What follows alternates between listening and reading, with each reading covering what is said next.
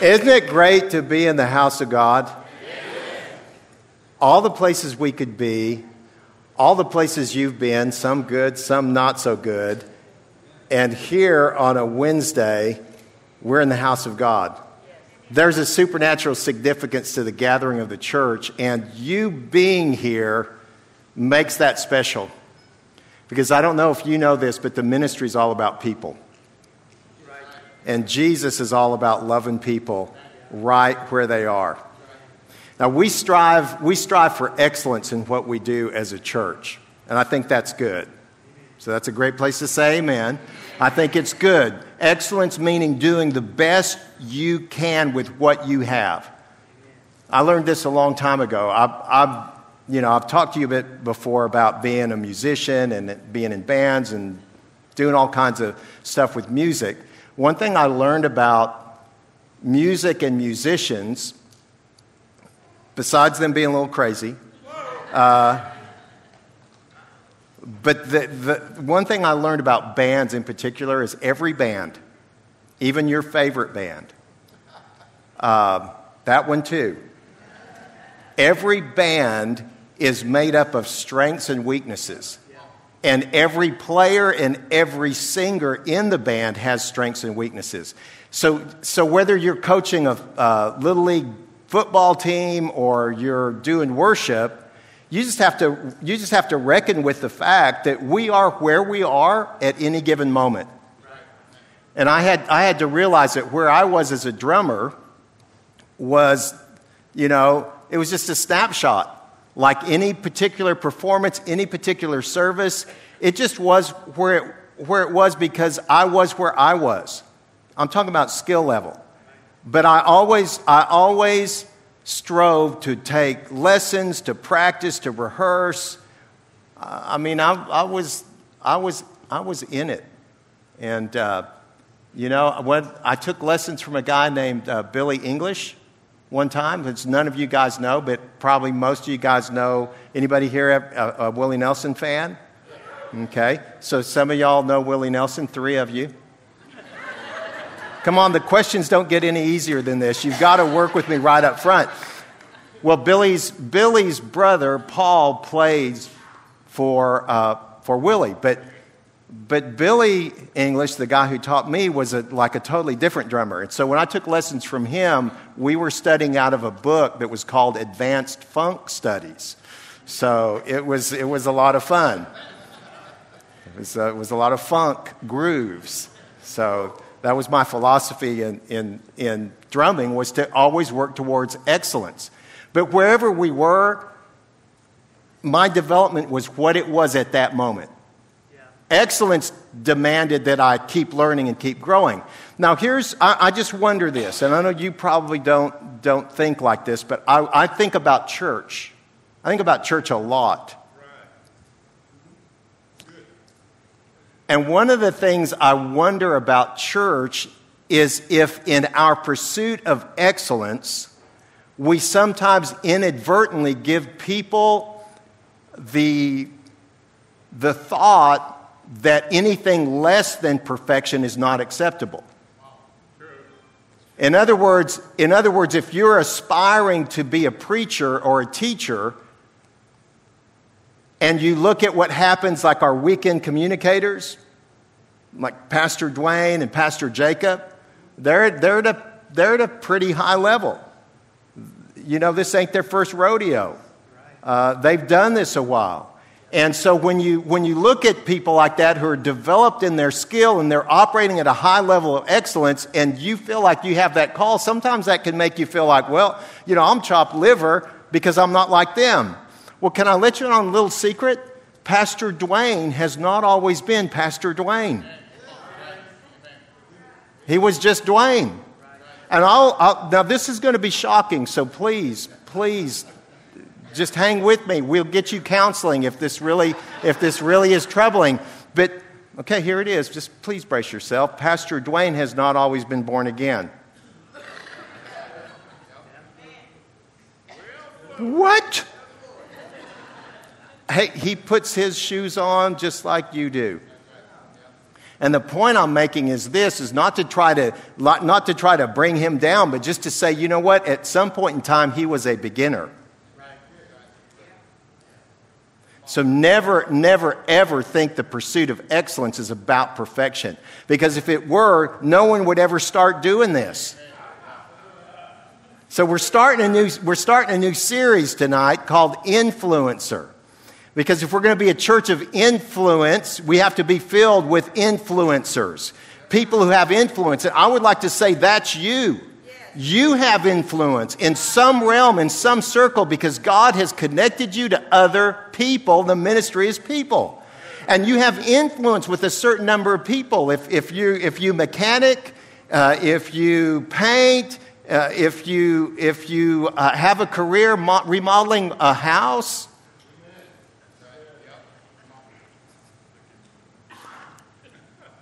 You have influence. If you're a parent, you have influence. And so, what we're going to be talking about really is really hinges on the Great Commission. Do you know what that is? The Great Commission. Okay, we're to go into all the world. Okay, we will we will get there, but I want to I want to start with a story because I think it illustrates the fact that perfectionism kills creativity. If you think you have to be perfect before you can start doing whatever it is God called you to do, you'll never start doing. You, will never participate in your calling. And I, I, I like to say it this way doing what you can do is the start of doing everything you want to do.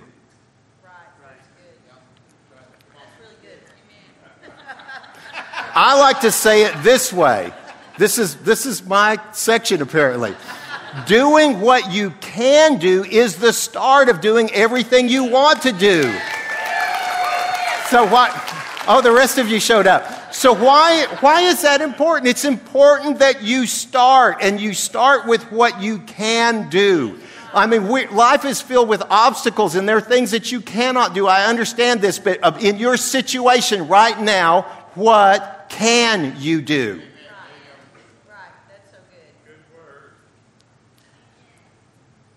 Man, there's vision flooding my soul because there are people here who have businesses in their heart. There are people here who have ministry in their heart. There are people here who have books in their heart. There are people here who, who, have, who, who have, you name it, you have dreams and you have visions that are deposited by the Holy Spirit, and you are uniquely gifted to impact this society in this time where you are.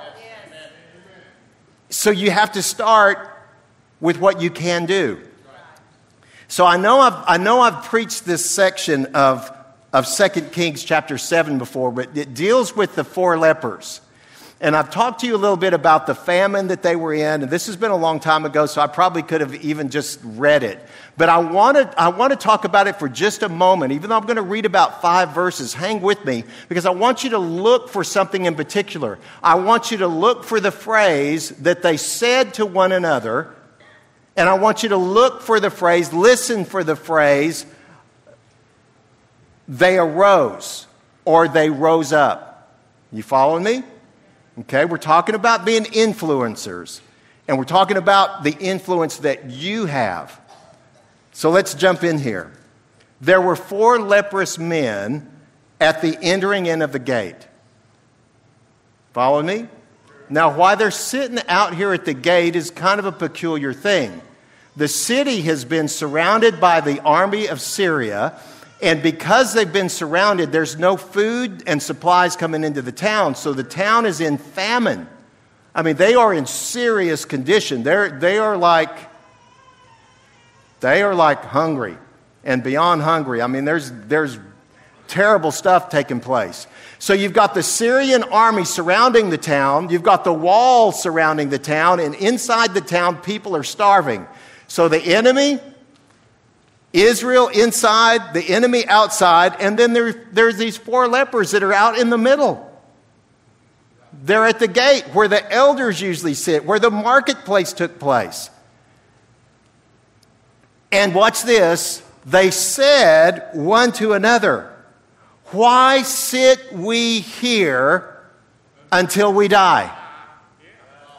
Now, I, I, am using the King James tonight because I like this wording. Why sit we here till we die? I think at some point in our life, we, we are sometimes we're like frozen by fear of doing what God's put in our heart to do because we're worried about what somebody else is going to think. Let me, let, me, let me assure you this the people you are worried about what they're thinking about you are not thinking about you. How do I know that? Because what they're thinking about is themselves. They're not thinking about you. As a matter of fact, the people that we look up to are the people who really don't care what anybody else thinks. They're going to do what God put in their heart to do.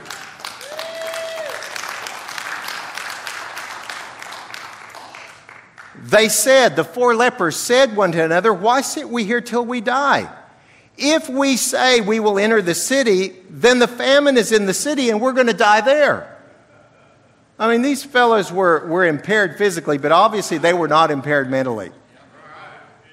If we go into the city, we're going to die because the famine's there. And if we sit here, we die also. Influencers.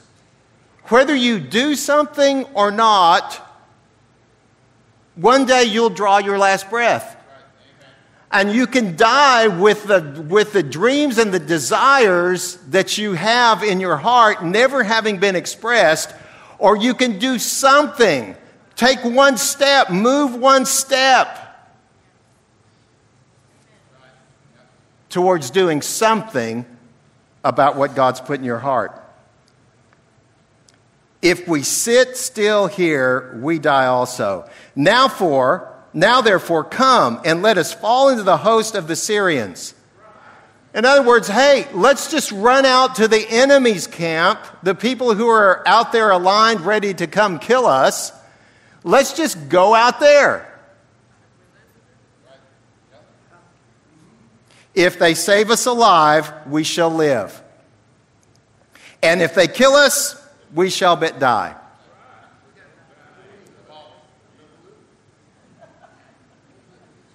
I'm thinking about a poem. A lady named Mary Oliver wrote this poem about this, uh, a summer day. And she's talking about being out in nature, and she doesn't know exactly what a prayer is, she says, but she knows how to kneel in the grass and be quiet.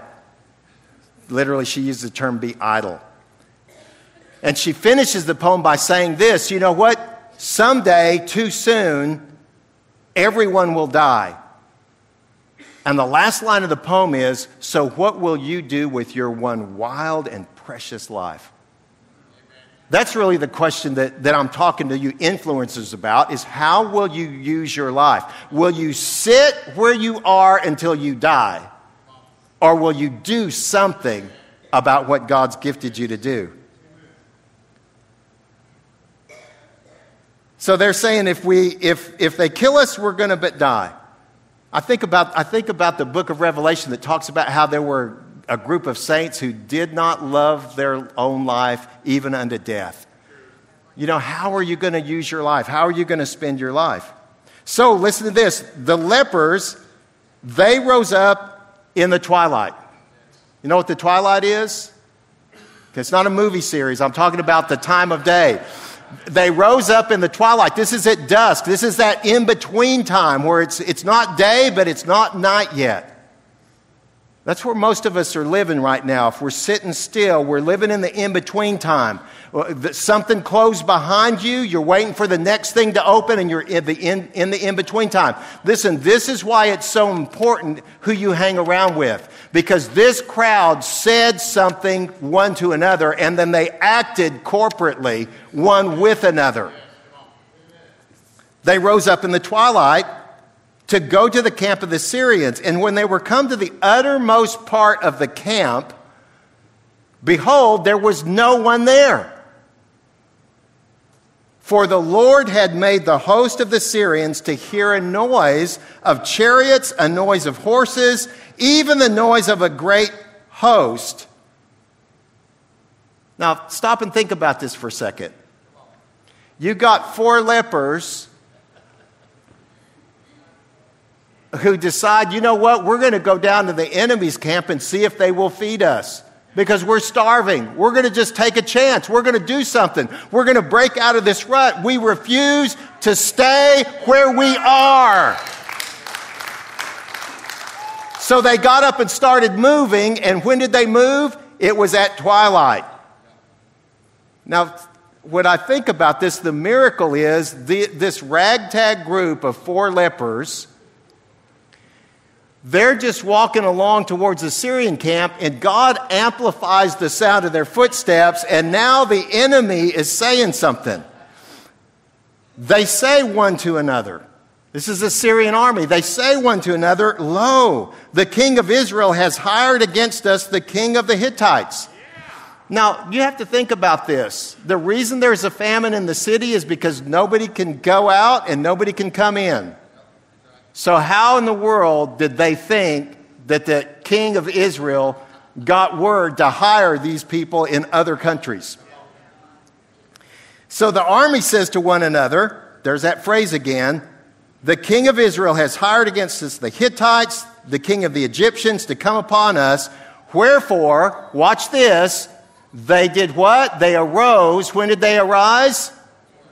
At the twilight. They left their tents, they left their horses, they left their asses. Man, you got to be moving fast to do that. Thank God for the King James.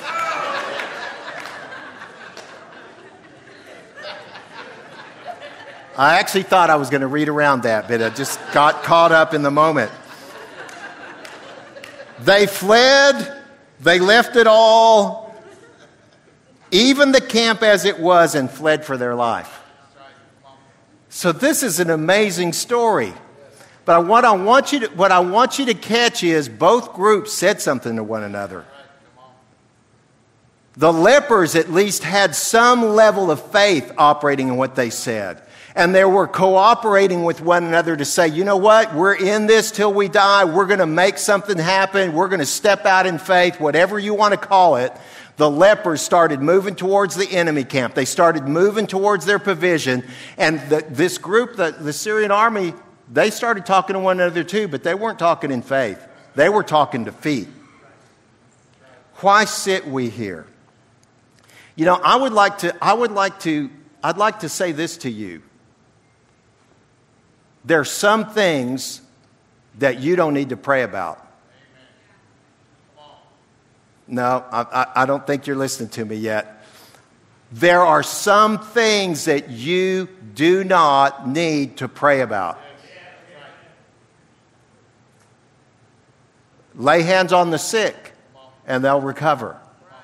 Don't need to pray about that. Give and it shall be given unto you. Don't have to pray about that. We already got a command for that. Go therefore and make disciples of all nations. We don't have to pray about that. That's a command. That is our commission. That's what Jesus is up to in these last days. And he commands us to make disciples of all nations, baptizing them in the name of the Father, the Son, and the Holy Spirit, teaching them to observe all that I've commanded you. And then Jesus says, Behold, I am with you always, even till the end of the age. In other words, this command, this mandate, this command is always. I don't have to pray about if I follow this command. I don't have to pray about if I'm going to obey the Great Commission. My only prayer should be, Lord, how do you want me to do it today? How do you want to use me today?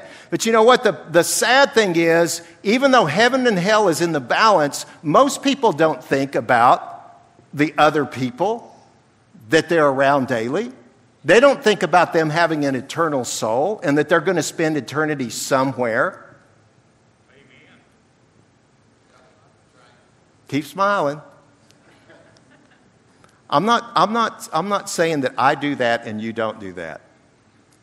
What I am saying is it takes effort to think about eternity and to think other people in the light of eternity. You know what? If, if, the, if the Great Commission and eternity were always in view, then I would view wherever I work or go to school in terms of a mission field. I would then discover this that the reason I work where I work is not just to earn a living, but it's to influence the people who I'm around towards eternity in submission and surrender to the Lordship of Jesus. If I look through the lens of the Great Commission, then where I live is not just to have a comfortable, secure place that I can enjoy, my home or my apartment. I would look through the Great Commission. If I look through the Great Commission, the reason I live where I live is because my neighbors need to know Jesus. Y'all are making me want to come down there. Go, therefore, and make disciples. You know, the willingness to do the foolish in order to reap the supernatural is what separates the men from the boys, the women from the girls spiritually. In other words, this was, this was foolishness for these, these four lepers to think we're going to go to the enemy's camp and they're just going to feed us. Or maybe not, and then we die. But there's something about faith that always looks foolish to the flesh. Are you willing to do the foolish to reap the supernatural? So here's my first point. You thought I've already preached my message. Here's my first point do something lest you do nothing. Do something. In other words, whatever it is that God has put in your hand to do, whatever it is, the mission field that He's placed you in, do something. You have a dream? Do something about the dream. Do something lest you do nothing. I think, I think what has to happen in the last day church, for the last days church to be a glorious church, a power filled church, we're going to have to have people who have enough faith to get out of the ruts, to get out of unbelief, and begin to listen to the Holy Spirit to do whatever He says to do, however He says to do it. Because if you'll ever notice the miracles in the New Testament, they usually had some concrete physical step of faith. In other words, spitting in the dirt and making mud and then rubbing it in somebody's eyes does not look supernatural. And it doesn't even look effective until the power of God acts with that obedience and that step of faith to produce the supernatural. Are you willing to look foolish, to risk looking foolish in order for God to move? That's the point. I mean, come up with a website that connects people to opportunities to serve in the community and, and have an easy button. That's, that's heart for a matter if you don't know what I'm talking about. I mean, that just, that just sounds crazy. Except God be in it. Start your third business? That's crazy. Three businesses? Unless God's in it. Go knock on a neighbor's door, take them that fresh apple cake, and tell them about Jesus? Unless God be in it. Start a Bible study and invite your neighbors?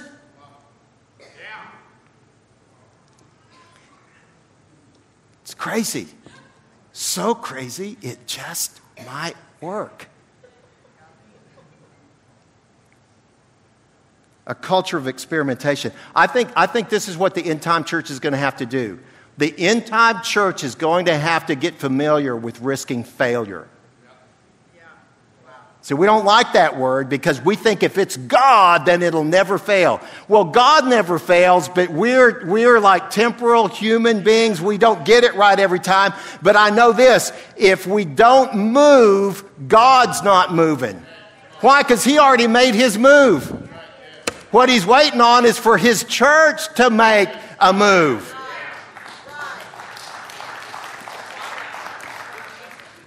I just, you know, I've, I'll get you a mic. Come on. I could use a, I could use a breather. I don't know where there's a mic, or I'll give it to you. See, in a culture of experimentation, we no longer fear failure. We don't fear failure. People who can get past the fear of failure can make history. Innovation and failure are tied together. They're two ends of one stick. If you can get a grip on the fear of failure, though, what's left is innovation.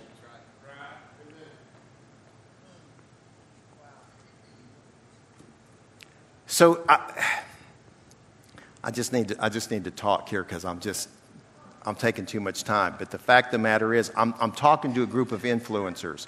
I'm talking to you really still about being a church of influence. That has to be a group of people who are willing to step out in faith no matter what it looks like.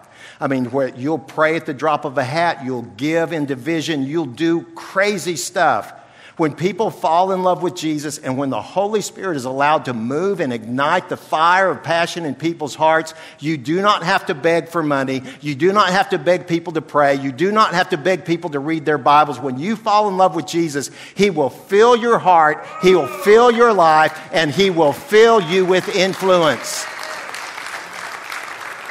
And I'm not talking about somebody else, I'm talking about you. If four lepers could change the history of a nation,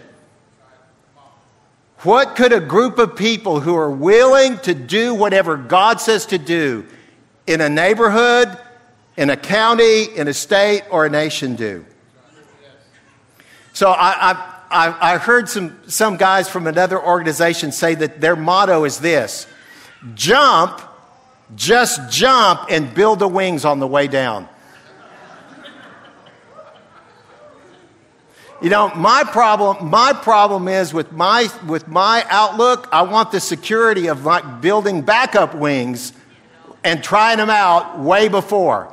But when it comes to the things of God, I just want, if He hints it to me, I want us to jump. I want us to do something. I want us, I want us to start campuses in nursing home facilities. I want us to master the art of pop up church. I want us to foster the foster care program in Grayson County. I want to see every kid who needs a home in foster care or adoption to have what they need. Why is that? Because God is waiting on us the fields are white unto harvest. He's already jumped. He's already made his move. He's just waiting for a church somewhere in this region to step up and influence the rest of this area for the gospel of Jesus Christ.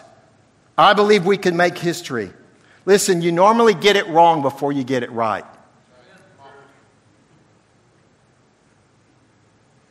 So, this guy I was listening to said, the motto in their organization is this fail first, fail fast, and fail often. Now, I'm not talking about moral failure. I'm talking about making attempts to do something that's better than what you've done in the past. Making the attempt to move forward.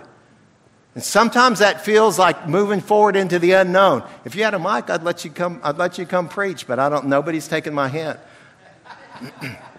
So here's my second point. She'll be okay.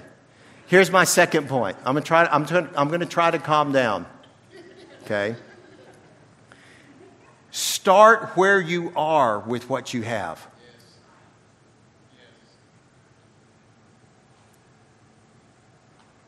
I don't know why I'm talking so much about, about music, but I. Um, the, the first band that I was with, the first band that I played drums with, I should say, the first band I, band I played drums with, and for the first like probably five years, I didn't even own a drum set. So we were, we were traveling and doing services, and I didn't even own a drum set, which meant every time that we had to practice or every time we did a service, I had to be someplace where there were drums or I had to borrow drums. But that's like five or six years of ministry with no equipment. We didn't have a sound system, but every time we went someplace, we found a way to have a sound system. It's crazy when I think about it. And if you told me you were starting like that, I might think you were crazy too. But maybe it's so crazy that it just might work. I'll tell you how crazy, how crazy this got. The band that I had before I went into full time ministry, I had five churches booked before I ever had the band.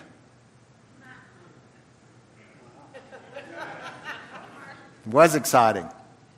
So I gathered the musicians and we did the first service.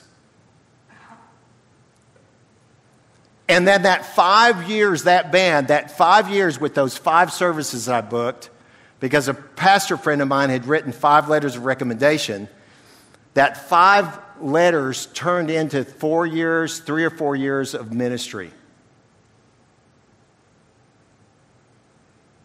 But we were willing to start with nothing. I just wonder how many people are crazy enough to join me in starting with nothing. I don't know what your calling is, but are you willing to start? He's talked to you about leading a life group, and you're waiting until your ducks get in a row. Sometimes you just need to jump and build the wings on the way down. It's a great motivator. You'll actually stick with the project if you need wings and you jump. Listen, you never increase what you don't invest. And you'll never start a ministry that you, re- you'll never finish a ministry that you refuse to start. Now, everybody that thinks I'm talking about somebody else needs to recognize that I'm talking about you and I'm talking about me.